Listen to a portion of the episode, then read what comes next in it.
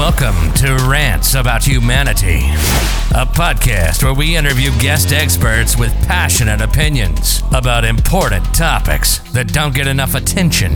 Raw, unfiltered, thought provoking perspectives with no censorship. With your host, Philip Van Houten.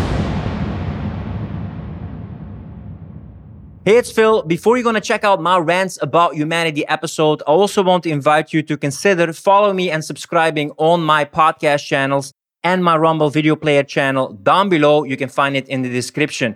With the increasing censorship and limitations of freedom of YouTube, I don't know how long I will be able to have my thought provoking conversations on YouTube. So if you want to support me in my mission of freedom of speech, open debate, be sure to also check me out and follow me on those platforms and enjoy this week's episode. Welcome to the Rants About Humanity podcast, everyone. Today I have uh, Marijn Poels as a guest.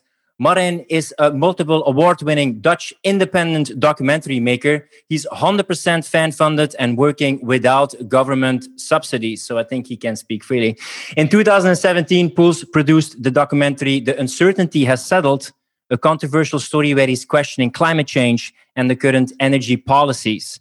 The film is part of a trilogy. In the second part, Paradogma, he investigated the toxic state of the current public debate and made themes such as polarization conformism, and intolerance visible. In the third part, Return to Eden, he returns to climate change and agriculture. And this film asks the question to what extent we humans are part of nature and where the boundaries lie in the urge to regulate climate change, nature, and our food supply. Thanks for being a guest on the podcast. I'm curious, you live on a farm in Germany. What made you go back to your little garden? Well, I think the city, it was the city. I lived for eight years in Berlin things were changing very rapidly. And I got a son. I received a son for eight years back. And then um, we started to question ourselves where do we want to raise our kid? And I'm from the an agricultural part from from the Netherlands. So I like climbing trees and you know going on an adventure and that was impossible in Berlin. We had a balcony from one, two meters, and that was it. So and I I'm a person which is receiving gut feelings a lot. Mm. So my decisions are not very well laid out on beforehand, but you know, two years later, I can say, "Wow, what a luck that we did it." so, and we did it for two years back, and then the whole COVID situation came, and damn, I'm I'm so lucky that nowadays living on a farm. And to be honest, I studied agriculture when I was young, and I left that part and start filming. And now I feel that the agricultural part in me is coming back again. Also, you know, due to filming, because I filmed a lot about agriculture. And so I'm, I'm keeping a garden, uh, a piece of forest, which I'm managing, but we grow our, our own crops. And you start to appreciate life, you know, how how it should, I, I guess. I mean, we are nature and you can feel it everywhere. And nature is very simple, but complex at the same time. And you need to collaborate very well with it. You know, there's no chance of putting politics in nature because then nature will die. You will not have something to eat. So that's, for me, it's a very simple life. Uh, we're living on a very, yeah, you know, we're living very simple life, actually. Yeah and are very close as well because we're living in a community with a with a couple of civilians, not much. 33, I guess, in, in my village. So that's very tiny. But it's like, you know, the hobbit in his in his Garden of Eden. But besides that, you know, I'm a filmmaker and I'm staying filmmaker. So you you need to look into the world. You know, you need to be part of that world where you're talking about. So I'm I'm traveling a lot and I'm, making films, uh, doing interviews, so now and then, uh, quite often actually, even though I don't have a film to make, I, I, still do interviews, which I'm not recording, but I'm just you know curious. So so you need to be part of the big world, yeah. I think also a lot of people had that instinctive first reaction with COVID, like, oh, it's actually nice, like a break from the speed of life, and I can actually pause. I think more and more people are, including me, thinking of, yeah, being closer to nature, of the hecticness, of the control, of the technology, of the speed of life. How did you got in tune with your gut feeling to feel like I need a break, I need a pause, instead of being swallowed by the speed of life in the cities, which can sometimes be consuming, that you never really reflect and stand still about what do I want, where I want to live, and other important questions? That's a good question, but I think the the answer lies in uh, 10, 15, maybe maybe even 20 years back. I got some cognitive problems and I went to a cognitive therapist. I think I, he learned that I should ask every day the same questions Are you doing the right thing? And why?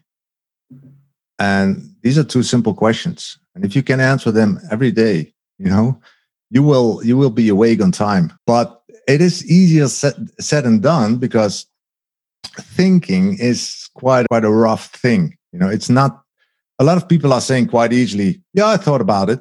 This is my opinion. Well, think again, because mm-hmm. thinking hurts. It's it's destroying your own paradigm, it's destroying your own mind, it's destroying your own world every day. And you know, not many people are doing this often. So I think, you know, the time I sort of broke out of the system which was I was 10 years documentary makers, mainly focusing on human rights, international development. So I, I filmed a lot in, in, third world countries, poverty, uh, all these kind of, you know, the SDG um, goals. Social justice, yeah. Right, right.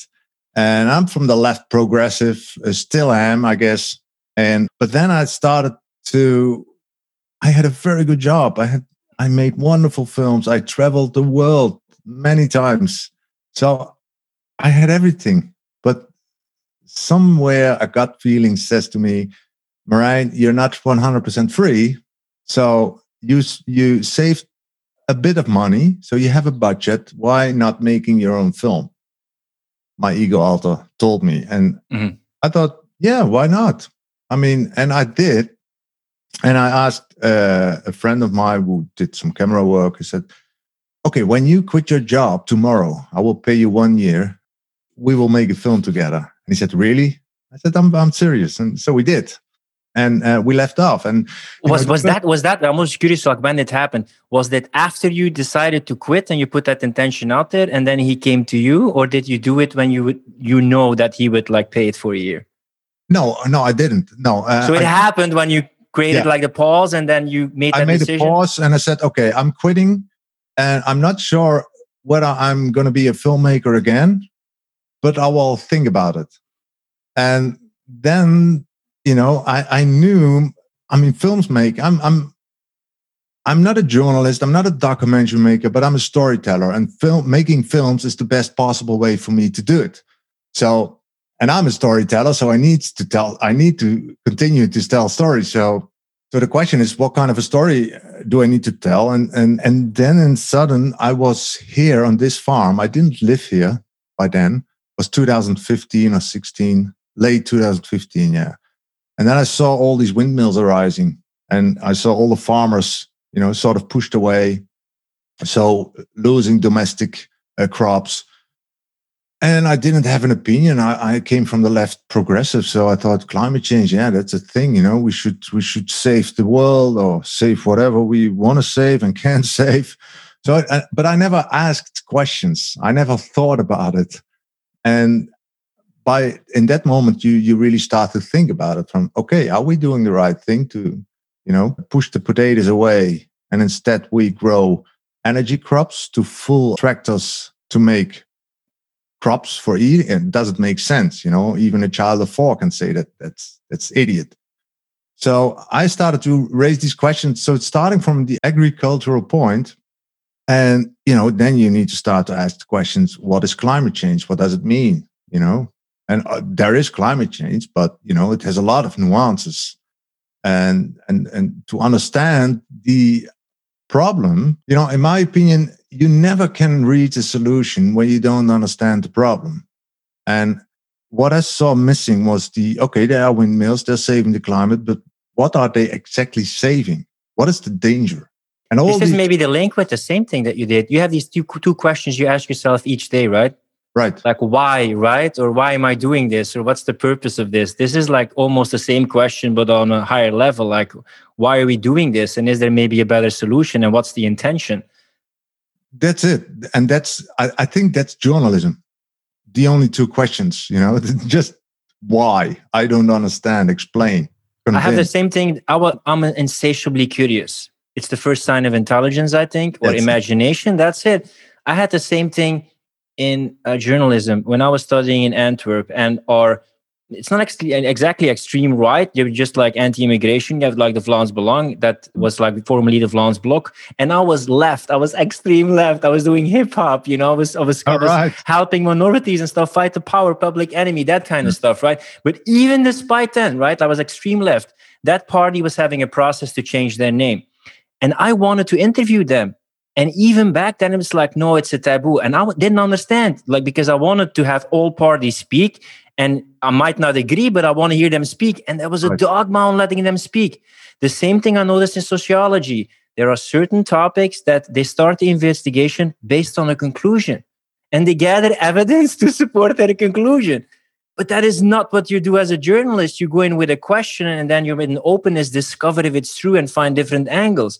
But I hmm. found this in both journalism and in education that it was much more ideological or prescribed what you could focus on and what conclusions were okay than me just being a curious boy and just trying to understand the world and see different perspectives. In my opinion, that's that's exactly what left progressive means. That you you're curious. You start. You know, there's an open debate. We want to hear both sides, but somehow that changed, right? And and I've you know thought about a, a, long a long period of time about it because I was attacked as well after releasing mm-hmm. first film about climate change where I raised that questions: Are we doing the right thing? And everybody thought I'm a, I was a climate denier, and racist, extreme right, or whatever. So I was a, a bit shocked actually that you know mm-hmm. why why is this all it, it was a tsunami of hate came upon me. And there were threat calls. There were you know cinemas where they refused to let me in. You know they were they were demonstrating with with the, the the jewish stars. And they they damaged cars of visitors from you know from people who, who just watched the film. I mean, it was ridiculous really. And especially in in the south of germany there was a was an extreme movement there and how is this uh, possible? It's not your leni riefenstahl style. No. You know and and uh, as, as i said i'm open for everything. I mean let's let's have a debate. But the i think it was late 2016 when the film came out. It was already starting and there was a lot of boiling underneath the surface of you know unhappiness or everything was moralized politicized. So when you touch a certain thing you know you touch a i don't know what but you touch the wrong button by certain groups. But you know how you go from I mean, you can be, you know, if you would say like, you know, kill all black people, I was like, okay, you're extreme right, etc., very extreme. But how do you start linking like I have questions about climate change? How do you link it to becoming extreme right or a fascist? I don't see yeah. the link. It's not that Hitler was speaking out against climate change.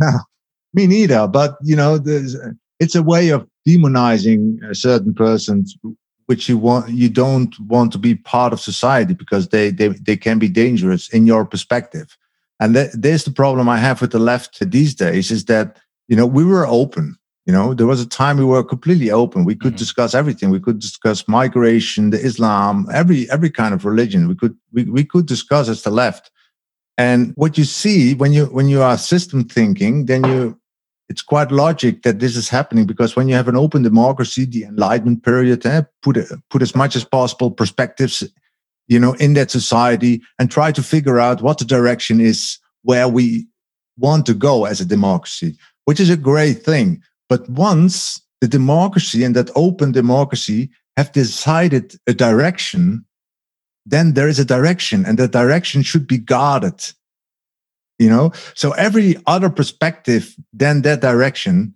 is being demonized because that's a potential threat for what they think still an open democracy but they left the open democracy left uh, a long time ago. So this is the problem. So all the all the nice ideologies like communism is starting uh, from a very good point of view. Yeah, it sounds nice. It looks nice. Yeah, it's know. all starting very, very good, very positive.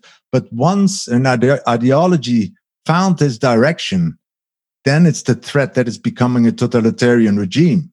But this is the same thing what you talked about before. They don't think deep enough.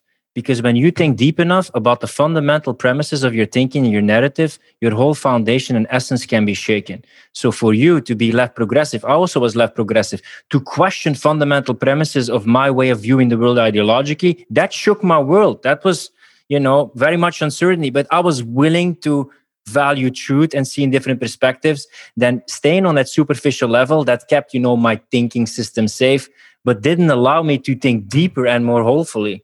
Right. It's exactly the same. And then when you're when you're thinking differently, you're a threat to that direction and you should be demonized because you're not part of that society anymore, which they still think it's an open democracy of an, an open society, but it's not there anymore. So that was the reason people did everything they can to shut me down. And even even so extreme that there was a time during the cinema tour which I did every every film. I made a tour through through all Europe. It it it was it became physical as well. That the audience were you know coming at me after I did the Q and A's. You know they were you know, it became physical. Some some nights the police we called the police that the police should guide me to the car or to the station or whatever. And you know then you're thinking ah you know I have a son and a wife and man, this is this is becoming very complex. And and the question is, uh, am I doing the right thing? You know, so I started to doubt on myself again. What am I doing wrong?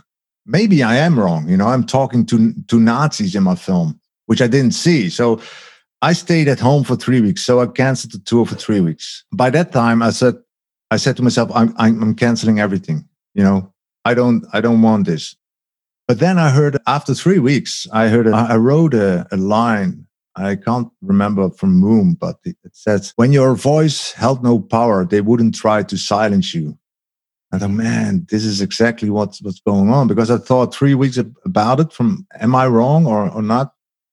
And I couldn't find it. I just asked questions. So I went uh, on the road again and but on a different level, on a different level. Yeah. And I said, this is, I think this is my well Ban- banner or mission you want to fight yeah for. this is my mission to keep on doing what we should do and that's keep keep that free thought alive keep that open debate alive and yes there are risks attached to it but that should never be a reason to ignore humans right to I, th- I, I think alexander solzhenitsyn said like tyranny cannot prevail as long as one man is still willing to speak his truth or her truth i think it's something like that and i think right. people don't realize how brave you have to be just to go against that cognitive, even, even in the whole COVID and everything thing is going on right now, how brave it is to not give in to social peer pressure or cognitive dissonance. Because in the end, like you think like, am I insane?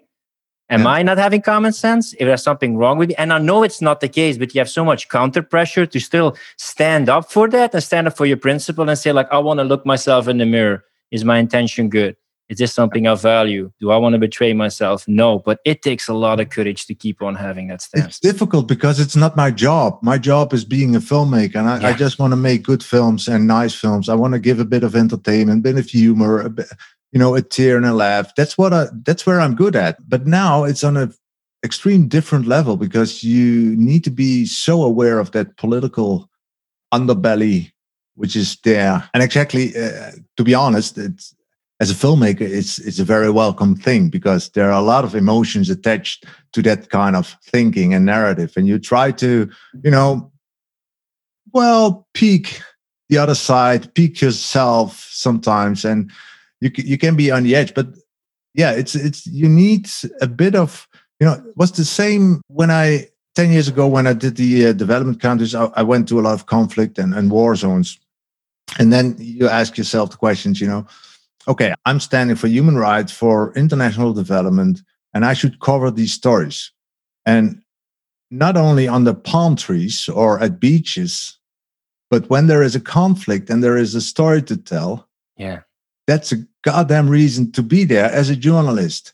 And then to say, yeah, but you know, it's risky. Well, that's not a reason because you're fighting human rights, right? So things can be dangerous of complex, but that should never be a reason to ignore human rights. And and that that same principle I have with this this thing, I'm doing yes, there are risks attached, but you and know, I, I and I think risk- you're also a principled guy like me. Like for instance, I'm also about mutual responsibility, and I want to show both sides, but I want to show the sides that not being given enough attention. Hmm. If, if, if everybody would deny climate change, and there would be some climate change, I would do the opposite. If I go to Palestine, uh, I would talk about Palestinian suffering. If if if Jewish people are suffering, also, so it's not I choose one or the other. Hmm. But if there's one thing, or if or if feminists talk about certain things with men, I also want to talk about the issues that men face. Uh, it's it's not that when I focus on the issues that men face, they they like, oh, so you say there's no issues for women at all, so there's no problems of racism. No, I'm just showing a side that's not being given enough attention. But that doesn't mean I'm denying the other side. I'm just opening up the debate with multiple perspectives. That's what we should do. And man, I did I did a lot of films in slums, you know, and you know it's not 90% of the world which is living in slums i mean this is quite minor population but it doesn't mean that i want to live in a slum.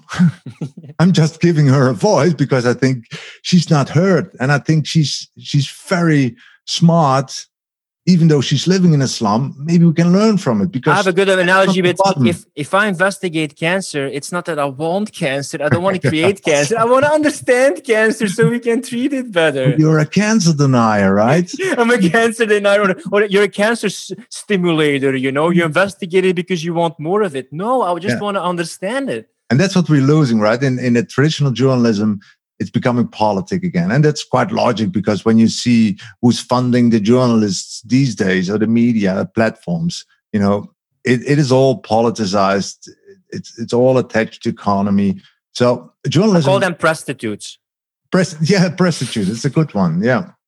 I will uh, remember. are are they are they just hiring these young innocent people who don't know what they're doing as fact checkers and journalists that they can just sacrifice their journalistic integrity and they can just write this very biased no matter what you think about covid climate change uh, about radical feminism you see that it's only one side of the spectrum that's being written about. Like i really wonder as someone who still values journalistic integrity how can you go to your job every day?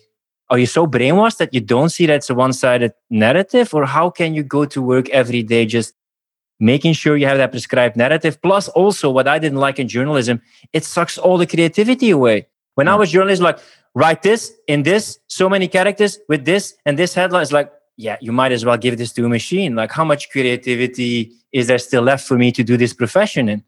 That's what being left when you don't stand up against these this this madness, and that's that's absolutely true because it's it's you know people can behave as monsters. They're not monsters but but they can behave as monsters without knowing that they are a monster right? And and you see it in institutions as well and which is a normal it's not a a, a bad thing because when you want to do a good management at your company or in your institution you need to have a certain color or a line set out you know this is the behavior code this is how we dress and blah blah blah.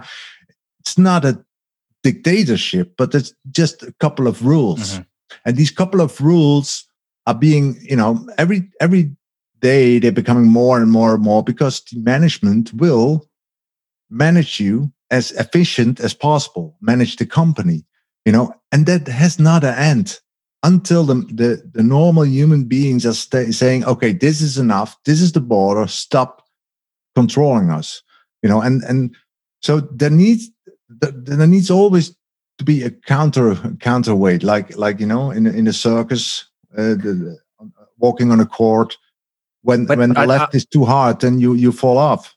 Well, we I, I grew up with the left. Uh, you know, I wasn't born then, but you know, like fight the power, freedom of speech, freedom of expression. One of the fundamental things of Western civilization and civilized society is that open debate and freedom of speech. But just as you said, how it's keep on moving, they're moving the goalpost and the lines. For me, it's like you can have open debate, say what you want, just try to be polite, maybe, and don't incite violence directly. But that move now to hate speech. It's like okay, they look at your identity politics, you know whether you're right or wrong, and it's already increasing increasingly politicized. But the next thing that some people are already doing in the UK, it's not about hate speech anymore. It's about potentially harmful content. So you see how it's moving towards setting the rules of the game more ideologically, more rigidly, that in the end, you don't have the means anymore to solve conflicts peacefully because that is a tool, communication, bouncing off ideas.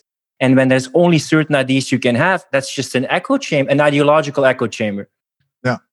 Yeah. And, and media is a very good tool in achieving what you describe, of course, because they, they, you see it, you see it long before it's coming like COVID. You saw it in COVID as well. Three months before COVID came, you, you, you can just read the articles and, and, and know, okay, this is coming, you know? And now they're talking in the earlier stage, you know, they, they said, oh, no, children are, are holy, you know, we will not vaccinate children.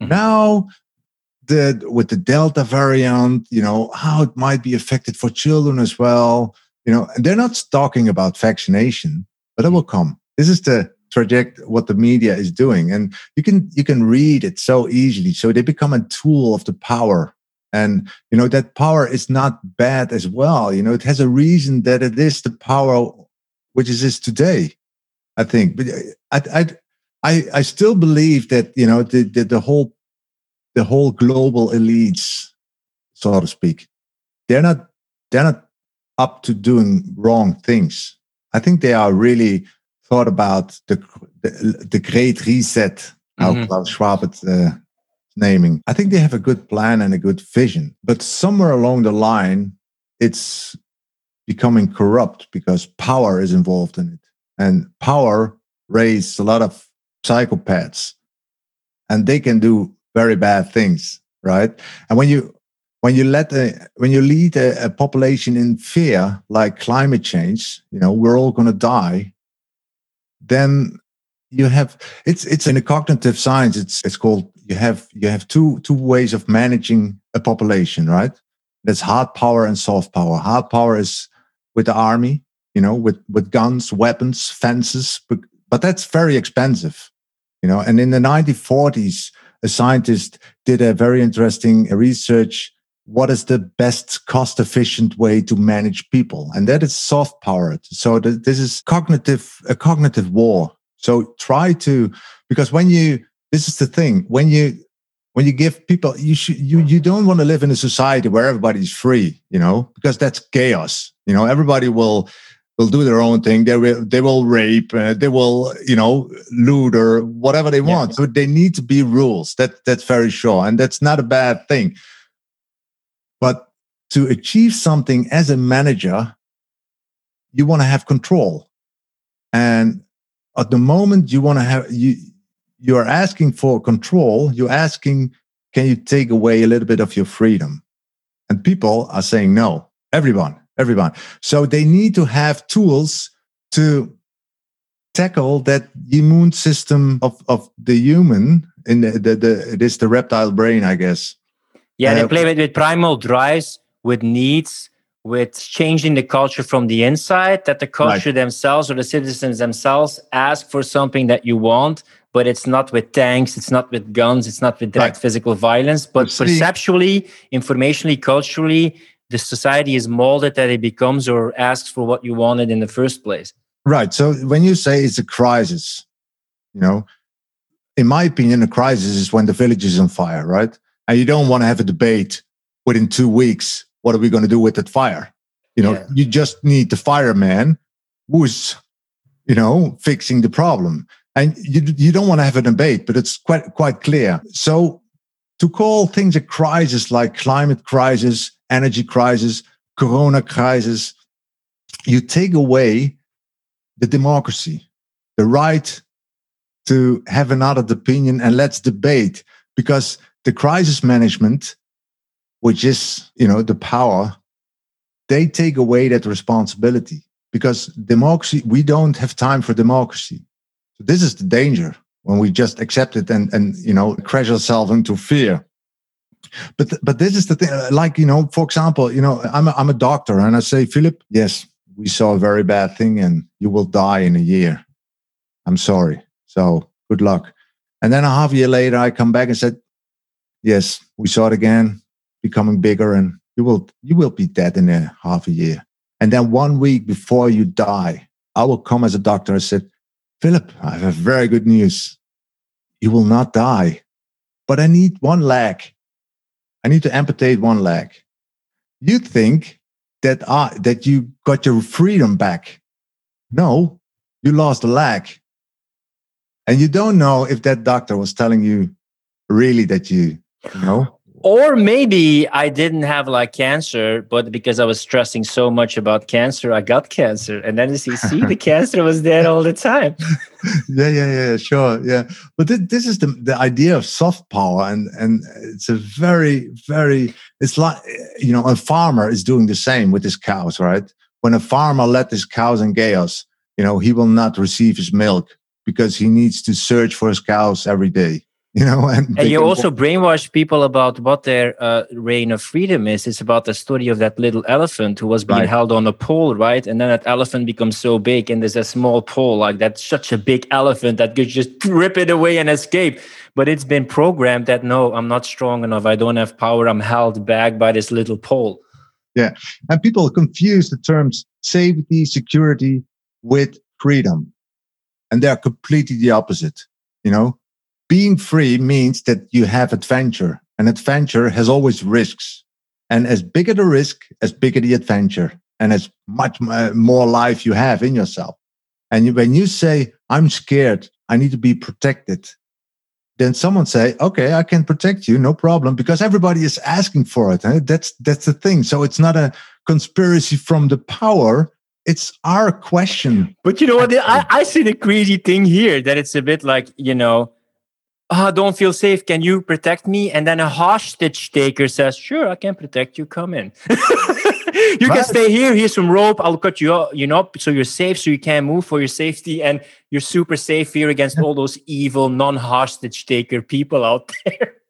Yeah. Ask yourself how you become a prostitution, right? Prostitute from Ghana. I mm. will, I will give you another life, a better life and they're so in fear of their own situation that they go with with people to Amsterdam and they're landing in a red light district, you know. And so I think this is important that why we should think every day: uh, is this really what is really going on? And a lot of things are, you know, in in again in the in the, in the linguistic science, they, they use always metaphors and metaphors like financial cliff, right? That that people thought about that term financial cliff because a cliff yeah, you can fall off and die right? So that that's nobody wants to die. And financial you know everybody is needs it. So the term financial cliff is working very good in soft power terms but it doesn't say when it's just a half a percent you know a half a mm-hmm. percent. So and, and this is also with climate change with, with corona. It might be there but tell me more about it you know and don't don't tell me i'm dying but tell me why i'm dying. Well maybe we'll, we'll talk a little bit into climate change and look at the numbers and everything that's been like investigated. How i take a look at this so-called climate change crisis is everybody should read i call it the best nonfiction book of the 20th century 1984 there in the book you have an eternal war always war and that's better than having a temporary war. Why? People get used to it and mm. this permanent war, climate change war, this can keep on going during the legacy, you know, the the reign of people in power, etc. And it's always this fear, you know, and they can't tackle it, etc. Combined with, and maybe we can also tackle this the whole overpopulation with too many people like this very negative idea of like humans as parasites i mm. read that every person could have 100 square meters of the planet and you could put them in like two thirds of Alaska or something. I did the research about it. I'm horrible at that math, but if you put the entire population and you give them, I think, 100, 100 square meters, you could fit them in two thirds of the province of Alaska or the state Alaska in America. Yeah, we're not with too many. I think we are with too many people doing stupid things. That's, but no, the world is is infinite in resources and when we i think it's all about management you know and and when we manage to live on that square meters you described it will be enough to sustain our lives But because we, we grew up with an inconvenient truth. Al Gore, this yeah. dying ice bear on this ice cap, ice cap that was melting. We only had like 10 to 15 years. First was called global warming, then it shifted to climate change. Now tell us a bit about what's going on because we have these numbers about 90, 70% of scientifically that there's something going on with the climate changing, not human, but you, right. you can explain it better. We have a documentary by Michael Moore. You have some people who are brave enough to go into this territory.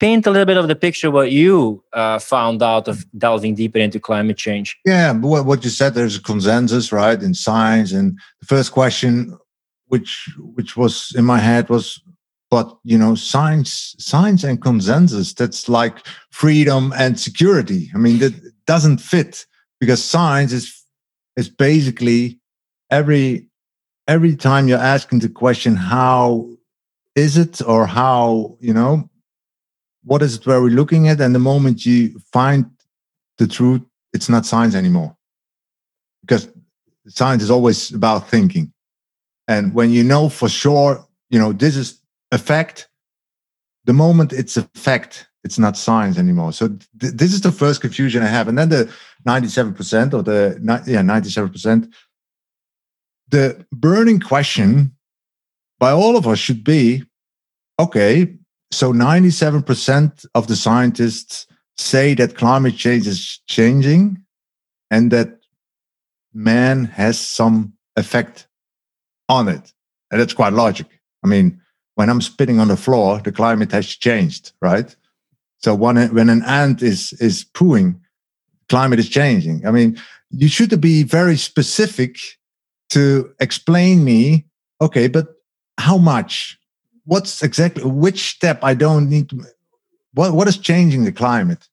And then the, the science is very sloppy in saying, well, it's it's fifty percent or more.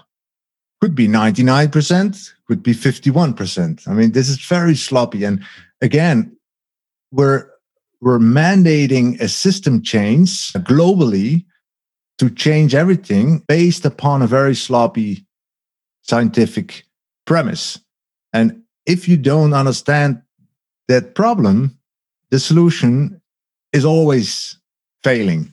So th- these were my my questions, and Al Gore couldn't tell me in his film, and I, actually all the mainstream scientists couldn't tell me as well. The only thing they told me is from what are you denying climate change? I said, No, I'm not denying climate change. I just have questions eh, in, in which extent people are contributing to that dangerous climate change and how they, where's the data? And, and nobody could tell me. So so I start digging and I came from the mainstream, so the, the, the, the open left. And so climate change was a thing. And, and when I start digging, I opened a basement on climate skeptic people scientists, which gave me a lot of common sense. And that what the answers the mainstream scientists couldn't give me, the skeptics gave to me. And they were much more into the field of there is a lot of uncertainty and we should have a, a bit of a more debate about it because, well, exactly what I, what I mentioned before. So I invited myself to a couple of scientists who were skeptic, and for example, Freeman Dyson, which was for me a legend in in, in the physics, still is. He died, unfortunately, two years back. But the man worked in Princeton University with Albert Einstein in the in the fifties. So he's he's not a moralist. So mm-hmm. he's, he's really he knows what he's saying. And Piers Corbyn was in my film a couple of other, and they gave me such a logic explanation of uncertainty and the, the urge for people to to have certainty, but it's not there. So then you're making up things because otherwise you will never move that whole population towards that direction. If because say, I, I, don't know where you stand at the moment, I will just throw some stuff at you because I've read that sun sunspots is like one of the biggest causes there, you know, and that the human element is like you know one percent, three percent, etc. You will know it's much better than me. That in the 15th or 16th century, I think we also had a very warm period. So climate change, yes, but is this normal or or, or not? That the ice bear population is going up again, that the Earth is going turning greener again, etc. I mean, I'm not saying this is true, right? I'm also confused about this whole topic. It's much more complicated than it seems. Do you have some counter things that are true right now, like in terms of species yeah. extinction, green well, ice bears? yeah, the polar bears, for example, they're living the last 18 years. There, there were not as much polar bears as there are today. There are over 30,000 population, which is very healthy population. And these are facts. There are people who are counting these bears, right? But still, it's being used as the poster boy for climate because he's, you know, the polar bear. It's it's a good it's a good it's a good uh, image. But there are the the population of polar bears is very healthy. The climate has always changed, right? And I think humans can can do a lot better in terms of environment. But I do have problems with the order because it's first environment and then climate. It's not the other way around. First nature. When you take care of nature, there's no problem. It's impossible. Yeah. It's what, I don't, what, what I don't like about the debate is what, what I would find much more positive is like just be anti-pollution. Try to be at least polluting as you can, you know, right. while being cost efficient. If that would be like anti-pollution, you know, let's pollute less, let's create cleaner places. Like I'm, I would be way much more for it. Right, and and that's the thing. We're talking about climate, and climate is, uh, you know, unfixable. I mean, nature we can fix nature very easy, very it's not complex. I, I, think the problem is in the demonization of, of oil is, is one of the problems as well, because I think, you know, to raise people out of poverty, the only thing you need is reliable, cheap energy on demand. And that's what we had with oil, right? You should manage oil well. You know, you should not drink oil. That could be a problem. You know, you should not throw tons of oil in the ocean. But every child knows that, right? So I think this is the, the most thing. Uh, when we manage oil well, it's cheap, reliable, and gives a lot of people the possibility to, to come out of poverty. And when you then look at, okay, we will have we will face a problem with climate change, like Al Gore is saying. Well, let's let's look at the numbers. Uh, but people, by the way, with the oil will say, yeah, but it, it, it, it exudes so much CO2, it pollutes the environment. So what the hell is Marijn saying here? Like oil, it's one of the most outdated stuff ever. We should all be on electric cars, etc., because it's much more clean. Well, no, oil can be cleaner as well. I think I read a study is when we make machinery 16, 16 eh, one six percent more efficient, then we should we should be in that loop of you know, polluting and giving back, and it will be uh, absorbed by nature. And and on the other hand, you know, do we have rights to pollute as humans? I I think we have. You know, does a reindeer has a rights to pollute? Yes, he can poo wherever he wants. I mean, no problem because this life is pollutant. So when we constantly talk about we should net zero, net zero means you're dead. You know, you're not alive anymore because otherwise you're polluting. But this is the way of life that that we should we shouldn't be blaming ourselves and you you know having that sin upon us that we are doing stuff which is pollutant. And they're also talking about limited resources polluting a planet. But I know, I don't know if you know the work from Bjorn Lomborg, who did like yeah. an analysis of all the things that you could best spend money in. And I think climate change was not even in the top 10. That no, doesn't mean like not, yeah. yeah that's not even like invest in healthcare invest in education etc you have to be cost efficient and think like okay what will have the best benefit for humans nature the planet not excluding like the planet but we have like limited it's the same thing with covid that i don't understand people act like we have unlimited resources i'm thinking of everything we're focusing on right now with something that has such a small mortality rate and we invest so much money into it can you imagine if we have that budget and think, shouldn't we better invested in prevention, in healthcare, in connection, in people finding their potential, in connecting? Like, think widely. We have this amount of money. in terms of making the world a better place, more healthy, more thriving, more connected. How can we spend it the best? That question is never asked. No, no, because it's a, logic. It makes sense because you know who's making the priority list is the, the United Nations, right? And that's the political organ. That, that's the power. And they decided that climate change is priority number one. But who's the United Nations? You know, and so what what Lomborg did was very very clever to make that list. And I think he's right. You just focus on poverty. When when people are feeling health, uh, healthy and and strong, and they can survive on their own local thing, they will be taking care of the environment much better. You know, the, the, because you gave them responsibility and by by doing it the other way around so from from top down yeah you don't care about way. the climate when you have to survive you know daily and you just have barely enough money to eat. You're not going to think about you know like okay is this carbon neutral or not? No that doesn't make sense you know. Give a give a person in africa a solar panel and and you know he doesn't know what to do with it you know. And it's like like the development work in, in back in the in the 60s 70s we we we send it all our old tractors to to to Zaire or the Congo, and you know they were happy with it and they could work on the land until the diesel was gone. You know, mm. and they just needed to fill the tank, but they couldn't because they didn't know. And then the tractors were standing there for 20 years, rusting away. I mean, this is the same problem we have that that is all coming from top down, and we should give people responsibility and push people to the limit of thinking because that makes people in- innovative that makes them creative. And i saw a good example from oh well well the other thing is that you know the fair policy what what i was very much against is you know that we all die from climate. And then when you when you look at the statistics you know the, the climate rate related deaths dropped down with a rate of 99% in, in the past 80 years. And it's amazing. There's eight, uh, 99% less climate related deaths than eight years back. And how is that possible? Because we simply climate proofed our civilization, our society with the use of fossil fuels, actually, to building bricks, to build be- better houses. You know, we had better agriculture. We, so we make ourselves more resistant to climate change. And I think this is the way to go that we, we should be responsible, you know, dealing with nature, but not with climate. Climate is much, much, much too big. It's like, you know, playing, paying the sins off in the church.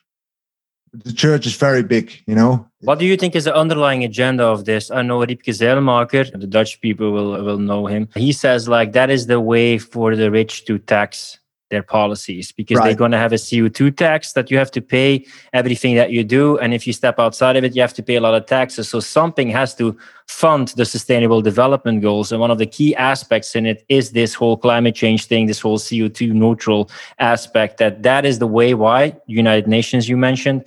What is the reason why they push climate change so much? And why is it such an important domino into maybe uh, global elite or people in power to have that in place?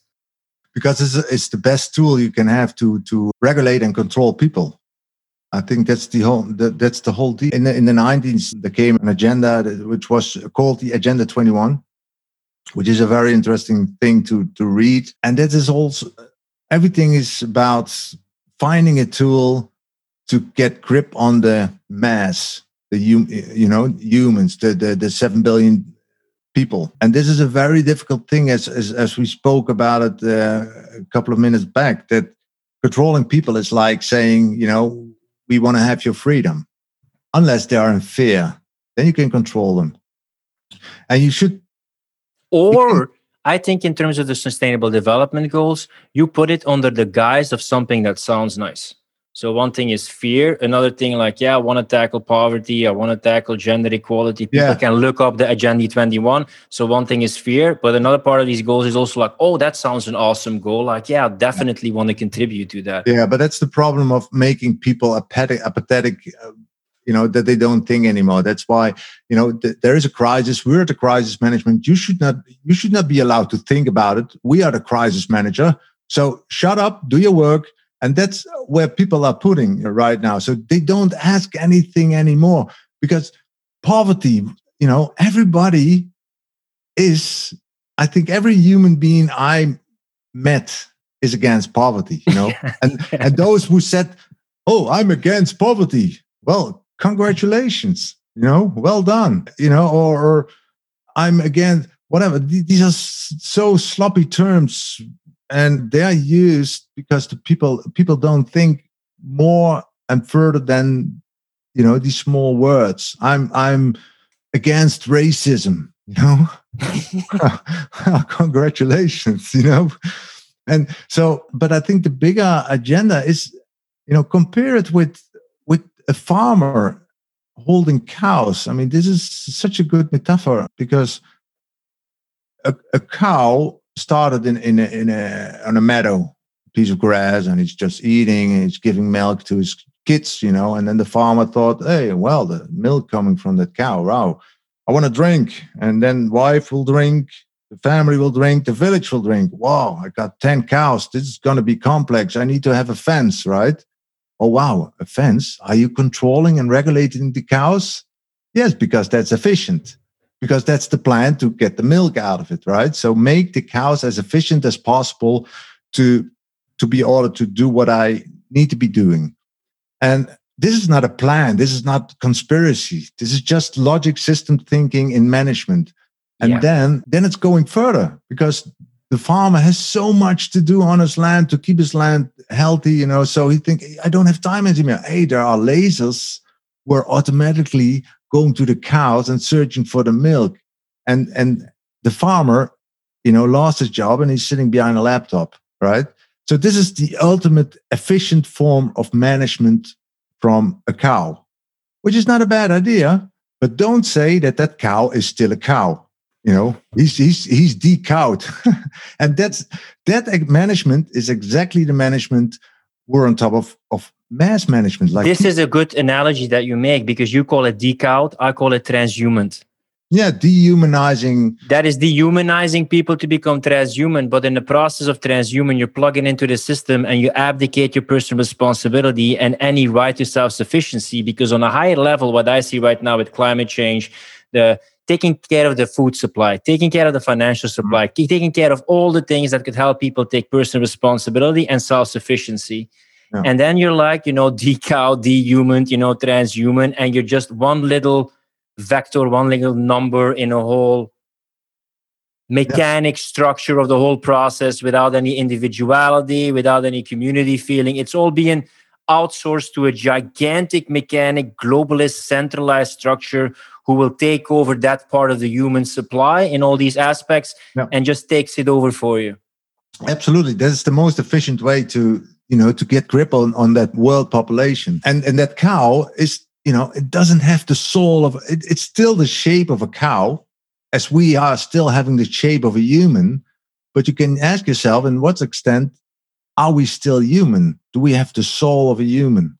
Because we are belong, if you want to, you want to believe it or not, but we belong to nature, right? You see that the the detachment from nature, humans and nature. We, and with climate change, you can do it. You can achieve it very, very easily because the government could mandate that I'm not allowed anymore to grow my own tomatoes because that's very inefficient and you're using too much water in your private garden. So you're not allowed anymore to, to grow your own tomatoes. You should buy them by Bayer or the Monsanto. This is where it's going to, right? This and is also the analogy. It's a cash cow. It is for most people because what do you see? Are you going to tell me Jeff, Jeff Bezos suddenly is a philanthropist and now he's going to you know focus on climate change? Are you going to tell me Bill Gates' new book about climate change that he's suddenly like a philanthropist? He could have done with that money in poverty, healthcare, etc. Oh. But it's a cash cow right now. Like you know, the future is going to more green. So there's a lot of money to be made there when you invest in it. When you create a public opinion that you need it, you basically protect your long-term growth of your company. Yeah, and you know, Bill Gates in, in the area that he was the the IBM chief, he made a lot of money of all the viruses came into his systems because he developed the software to attach them. Right? But this is again the mechanic for you, right? You have a guy who created an operating system and worked with numbers in a mechanic view. And I see a person who's now trying to hack the operating system of people, which is their consciousness and their body. Right. Right. And that he uses that same like, hmm, what if I could hack one of the numbers and create an operating system? What if I could hack the DNA and then impact that operating system? Yeah, then you have persons without a soul, and they are the best persons to manage. Absolutely. And to give you an, another example, because when, when we talk about climate change, right, the first thing I need to, I, I think about, okay, agriculture, right? Because somehow we are damaging a lot. It's Mhm. not it's not the most worst factor in climate change if you believe in it but i think we could do better in agriculture because you know in the early uh, 60s 70s we started with the mansholt ideology we need to grow crops as fast as possible because there was hunger you know there was reasons for it so we used pesticide chemicals to make that production more efficient which was a very good idea because it was very successful. But then we become addicted to chemicals addicted to to to pesticide. And the government you know tried to regulate it but it kept they kept it you know.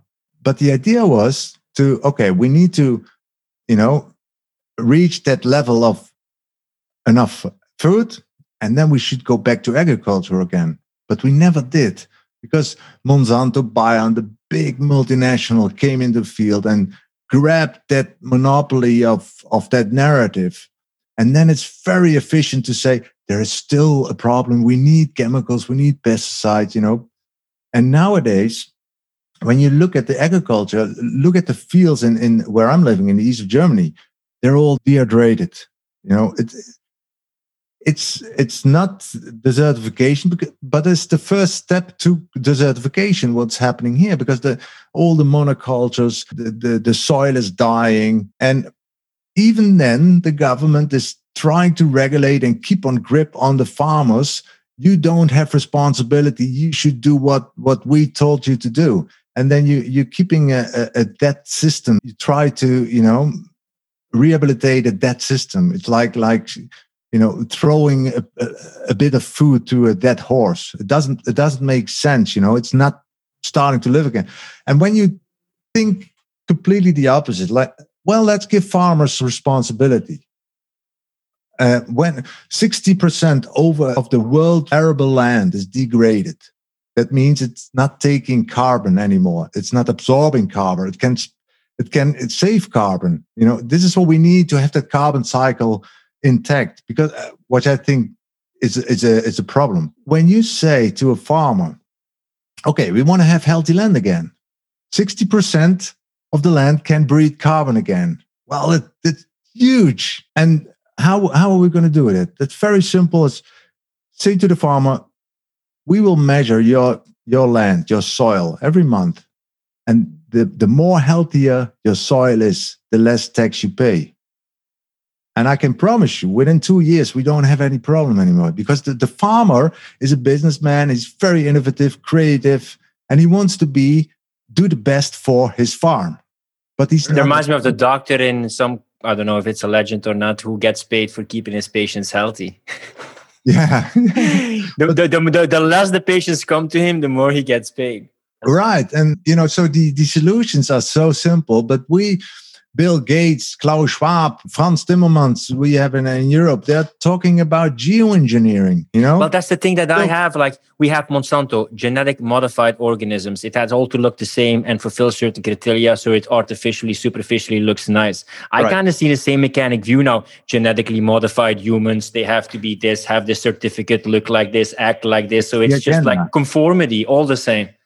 That's the agenda and then that's the most efficient way to manage uh, a, group of population or sheeps or, or cows or whatever. And covid and climate change and i think covid was the activator but climate change is the fundament of, of the agenda.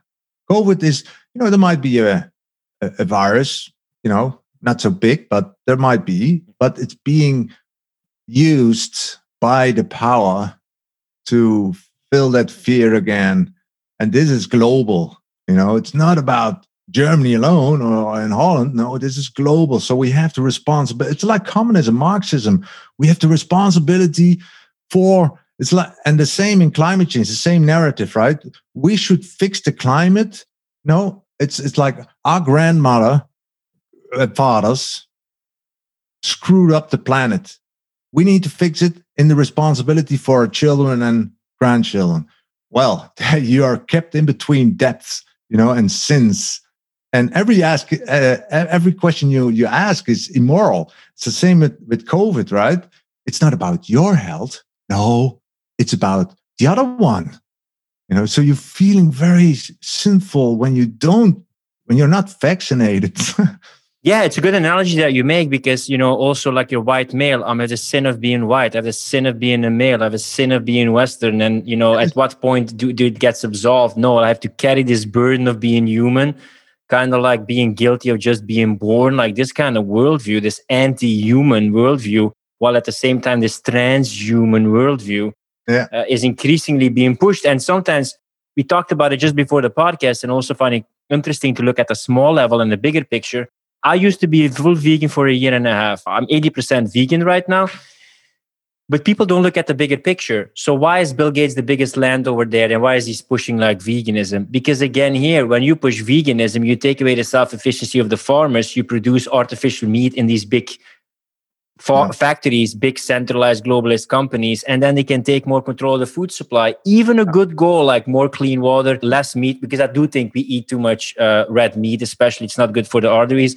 But again, it's being abused. While in the bigger picture, you see, oh yeah, that's the way how these big factories, Bill Gates, Monsanto gets more and more control of the food supply.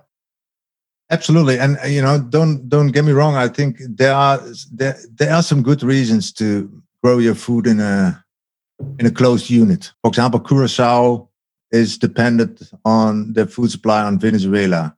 When Venezuela is, is politically unstable, it shuts its border, Curacao will, will die. So putting out containers there with closed units to grow their own salad or whatever, you know, it's not a bad thing, right? Or Israel to, to make kosher food, right? It's, it's quite kosher in, in these closed units. Well, it's fine, you know, but but not in this global narrative where Bill Gates are, and, and, and people like that are pushing that narrative to farmers are unhealthy, pollutant, and this is the only way. No meat. It's a very bad narrative you can be because it's ripping out the diversity, it's ripping out humans actually and I don't believe that we can recreate nature. I mean, we are very smart. Science is very, very smart, and I'm I'm admiring uh, science, and I believe in it as well. But there are so many things in nature we don't understand yet. Yet, uh, because nature is magic, magic, and the magic is also the responsibility for every living thing in nature which do its thing and they don't need to think about it you know that's that's the good part. A good uh, organic society does not think of which way we should go. A good organic society is going the way it should go. You know nobody thinks about it right? And now the moment you regulate it you're forcing a direction. And you're ripping out all the creativity all the, the soul out of a movement you know. The, the big bands I, I was with a punk band for years in the Netherlands uh, called the Heide Heideroosjes. And they only yeah, I bought that album, that yellow oh, right. cover. It's not it yellow cover, I think. Yeah, yeah it was yeah. one of the yeah, yeah, yeah. I toured with the guys and made the documentaries for touring and stuff, and and you know I I loved it. But you know I came from another world, like Rage Against Machine, Urban Dance Squad, these kind of guys, and so punk was completely not done. But I started to love it, right? And and these guys only can play three chords that's that's it. But there is a magic, you know. There's a magic. You you you cannot recreate that band with no one. But it's a kind of a magic which is not a controlled plan, and you don't know what what is it. So this is the same in the society, and society is never a good society. It's just a society which is there. And the most interesting thing I think is that you should be put them in order. Like, you know, you have a climate, you have a certain climate. And upon that climate, you find your agriculture because that's, you know, you should find your agriculture based on the climate, what you can grow or not. And the name agriculture is saying it above agriculture, you create your culture. All cultures in the world are related to, you know, how people working on the land. And based upon that agriculture, based upon that culture, you can create your personal identity. This is this should be the the order. And what you see right now is that the fundamentals of that order are, you know, pushed out of the society. And what you see is a lot of burnouts, a lot of, you know, crazy things are happening in society with people. People don't know who am I anymore because the identity is gone. It's, it's completely gone. People don't have that connection with nature, with the, with the, the fundamentals, the pillars of your existence. And I read a study of burnouts. 99% of the stu- of the burnouts are not coming due to too much work. It, it, it's bullshit. It's it's coming because you need to be a person for a long period of time, which you are not. So you you're acting. You're acting acting an identity. You're acting a person. Oh, I'm a wife. I'm a man. I'm a I'm, what kind of well, an animal? this is this is fascinating what you say right now because this is also what I reflect about. Listen, we've been worshiping enlightenment, progress, science, innovation, etc. But what we're seeing is that the speed of life, the chances, it becomes overwhelming already, and people are more dissatisfied, more discontent, more disconnected, anxious, depressed. So I just want to ask the question: Do you want even more of this? And if the answer is no, maybe we should connect more to nature or human nature and find some way how to rescue things that we've lost, or just as you paused and reflected and asked some important questions. Life is going so fast, it's so hard to keep up that I feel it's going to be increasingly complex. Like, you know, like in five years, so many things change. But do we necessarily have to always go in that direction or not? Mm. And maybe there will be a battle between people who go back to human nature, to nature, self sufficiency, and more simplistic, more minimalism. And then other people who admire that transhumanist scientific mechanic model will say, like, I want to become more human. How, how do you see it? Yeah, I think the parallel society, how they describe it these days, and I think it was always here, a parallel society. But we're living in a time where we have a, a sort of awakening, where it's becoming very clear. Nowadays, you can see the constructs of that parallel society. You know, you can see even though when you meet people on the street and, we, and they greet you like that, you know, yeah, they, the, they, yeah. they have fear to hug you or to Yeah. give you a hand. You know exactly. Oh, you're you're Yeah. from that world, right? yeah, yeah. So, and you know, I, I respect it. That's no no issue, right? But the, the the parallel society is becoming clearer and clearer, and I think that there will be a division, yeah, but not necessarily wrong. I hope we still have the chance to choose, but I think we should we should feel much. There is a book Schumacher was his name, an Austrian. Small is beautiful, Mm. something like that. Yeah, and it's such a such a penetrating book because even though you might think that the problems these days are too complex to understand, it's not complex. There's a problem, you need to solve it. That's the deal, you know. And the solution is so simple to not be in fear, taking the risks of life, and go back to yourself because I think your own world, your own Garden of Eden, whether you're living in Berlin or having a farm, I think this is the most important thing to get structured. Be the man or woman you want to be. Take care of your own little world, your kid, your wife. When you're alone, take care of yourself.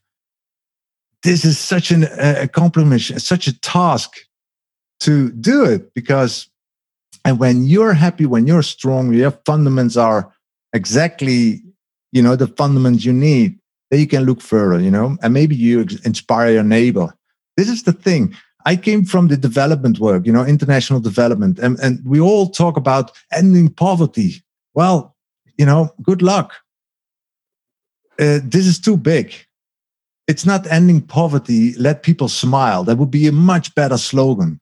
You know i'm not ending poverty. I'm just going to the congo the, the, the middle of congo and learn three old ladies to read and write that's what i want to do you know and and then you're more successful and then you're not being in grip of that narrative of yeah these th- three people uh, are smiling but I, I need to rescue the whole world because it's impossible. And when everybody looks very small and just rescue rescue your own little life. I know so many people were saving the world, and when you look at them, th- the first thing you, you think is, "Fun, well, you should first save yourself. You're yeah. a complete mess. You know, you don't you don't even know who you are, and and you want to save the world. I don't want to be a part of it. You know, so I think this is the most important thing to keep it so small and find people who think the same. And we should not fight Corona. We should not fight poverty or, or climate change. We should be responsible shepherds of the world in in close contact with nature. And I find it by myself, you know, the experience I have with being a filmmaker and a gardener, uh, and a, and a, you know, doing a lot of forestry as well. It's so great to have a certain balance and to sort of be between did you also have your garden between order and chaos? Like you try to take care of your garden but not so much that it's completely artificial oh yeah yeah yeah. That's absolutely yeah yeah. Uh, because nature is leading. It's not my greed. It's it's nature which is leading.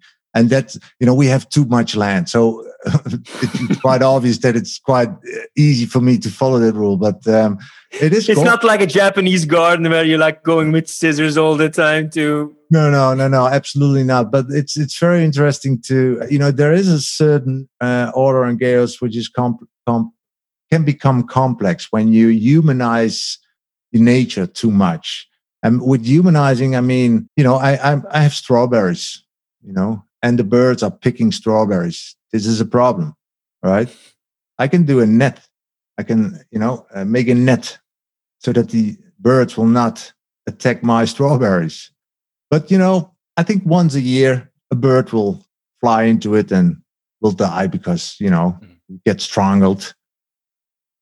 Well, then you're attacking nature, mm-hmm. but protecting your strawberry.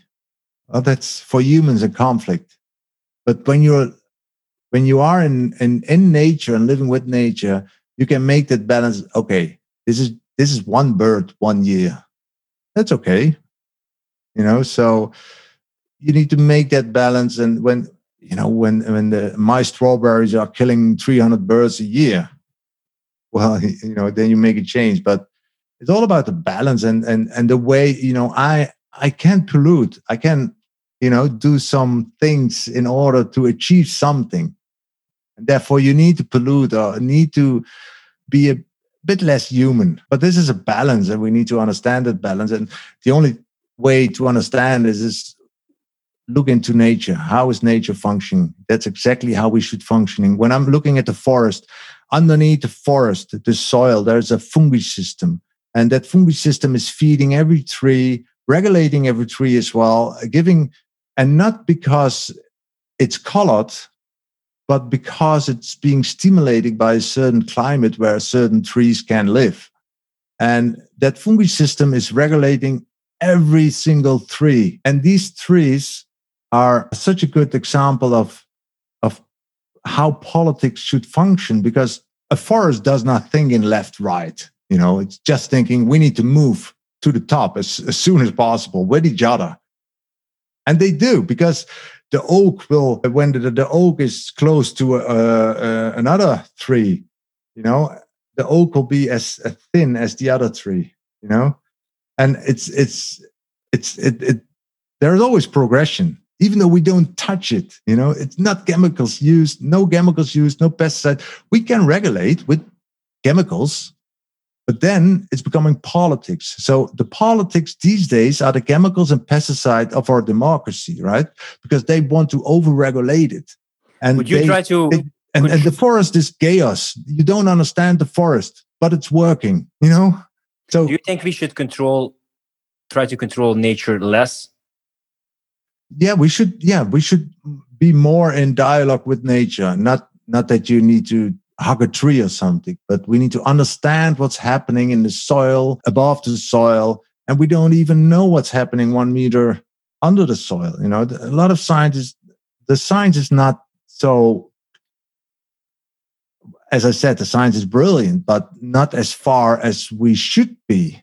Right? In, now, in now from, from everything that you know about climate change and uh, tackling pollution, I also would love for you to just maybe end with something that is the opposite side. Is there something that would have like a massive impact if you'd have to choose something to work against pollution or treating the planet better? Is it stopping cutting the trees in the amazon forest? Is it building more trees? Is it stopping the plastic pollution? Is it the overfishing in the seas just to help you advocate also because i think you're curious enough to also see the other side what is something that should be tackled is it building forests the, the fishes the plastic what do you feel would have some of the biggest impact in terms of treating the planet better? I I think we are energy addicted.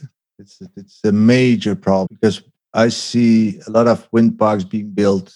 Europe's greatest wind parks just to feed the clouds from Google, something like that. You know, we're killing the forest to keep the clouds alive. and this is this is energy addiction. So I think we should we should try to become happy with with a bit less. Minimalistic. Yeah not that we should go back to the forest anymore. I mean that, that, that's nonsense of course.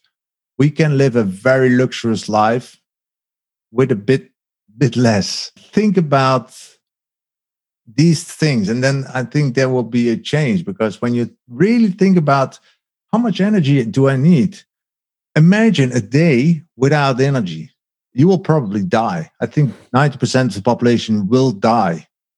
Think about it. You don't have Wi Fi, you don't have internet, you cannot call your parents, you cannot go to the shop, even though the electric store will stay close. Everywhere you are, the planes will be crashing because there's no system to navigate. Think about how addictive we, we have become on energy. And then think about that little African guy under the banana tree who's having nothing, but but is so happy.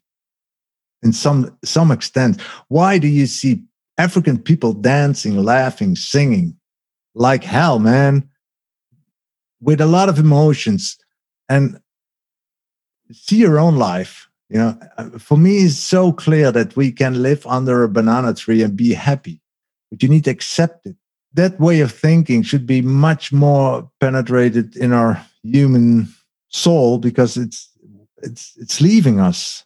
We we are addictive to we want to fly to the to mars you know to start a new civilization even though we're not even ready here. We make a mess out of here and then we we start to think about going to mars. I think man just fix the problems here and then we we can think you know I, I read a book about it in a book that I have about parables about a businessman who was coming to a fisher who was fishing at night, you know, and he steps to the fisherman and he says, like, hey, why are you fishing at night? You know, like everybody fishes during the day and they can have a lot more fish. And the fisherman says, like, yeah, but I'm content and I'm happy here and I'm living my life. And it's like, why are you not doing during the day? You could have a lot more fish. And it's like, for what? So you can have a lot more money. For what? So you can build a lot of factories. So what? So I can have a house. For what? So you can live happy and content and enjoy the moment. And the fisherman is like, yes, that's that's already what I'm doing yeah. now. Dude, I was in I was in Africa and tried to explain our system in Europe because every African is is, is, is admiring admiring Europe. You know, it, it is the paradise and heaven. And I was explaining him, try to explain him, and then I got stuck in my own exp- explanation because I thought this is crazy what I'm doing. And he was sitting literally under under a banana tree tree with a you know on a on a piece of land where he had some crops.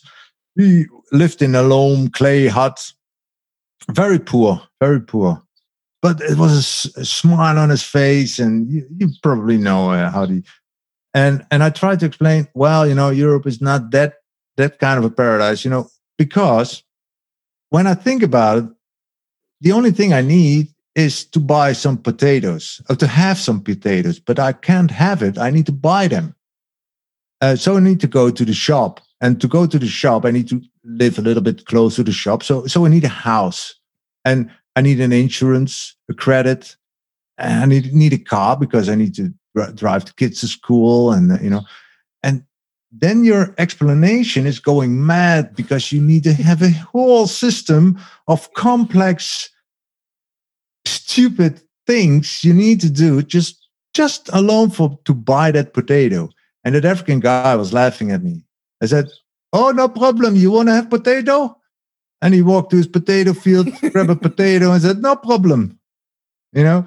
And I don't say I'm not romanticizing, you know, a poor man, but he was happy, and I was complex, and I'm confused, don't know who I am, Yeah. you know, don't know where I'm striving for. And that African has has that pure kind of nature.